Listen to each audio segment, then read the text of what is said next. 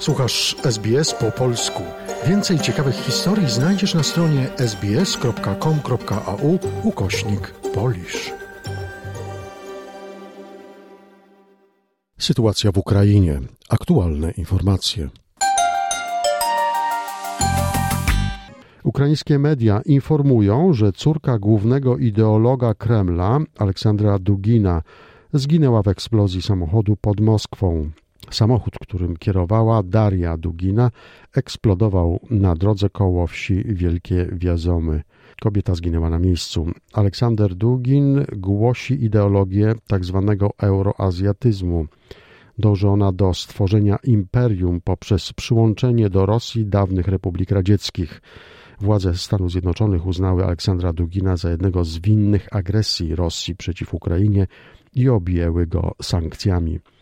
Trwa 178 dzień rosyjskiej agresji na Ukrainę. Rzecznik Sztabu Generalnego Ukrainy Aleksander Sztupyn poinformował, że w odcinkach południowych, tam gdzie ukraińscy obrońcy podejmują działania zaczepne, agresor ogranicza się do umacniania swoich pozycji. На південно-бузькому напрямку противник основні зусилля зосереджує na utриманні Na południowym odcinku frontu Rosjanie starają się utrzymać swoje pozycje i wiązać siły obronne. Stara się poprawić swoją sytuację taktyczną na kierunku mikołajewskim. Z czołgów i artylerii ostrzelał okolice Mikołajowa, Ukrainki, Aleksandrówki i jeszcze 15 miejscowości. W skład zgrupowania okrętów przeciwnika wchodzą dwie jednostki, nosiciele rakiet manewrujących typu kalibr. Miejscowe media na Krymie informują, że na dach budynku sztabu rosyjskiej floty czarnomorskiej w Sewastopolu, stolicy okupowanego Krymu, spadł dron.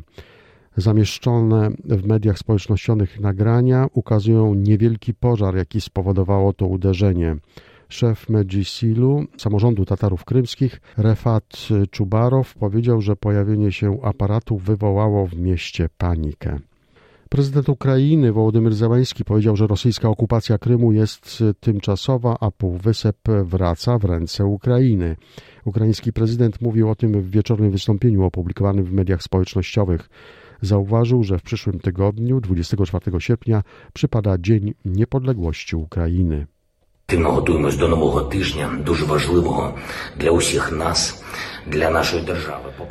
Aktywnie przygotowujemy się do mm, nowego tygodnia, który jest e, dla nas bardzo ważny. Przed nami Dzień Flagi, nasze święto niepodległości, przed nami upamiętnienie weteranów wojny o wolność Ukrainy, przed nami szczyt Platformy Krymskiej. Tegoroczny będzie naprawdę wyjątkowy. Dosłownie czuć w krymskim powietrzu, że okupacja jest tymczasowa, a Ukraina tam wraca, powiedział Zeleński. Materiał opracowano na podstawie doniesień Newsroomu SBS oraz informacyjnej agencji radiowej. Polub nas na Facebooku, udostępnij innym, skomentuj, bądź z nami na polskim Facebooku SBS.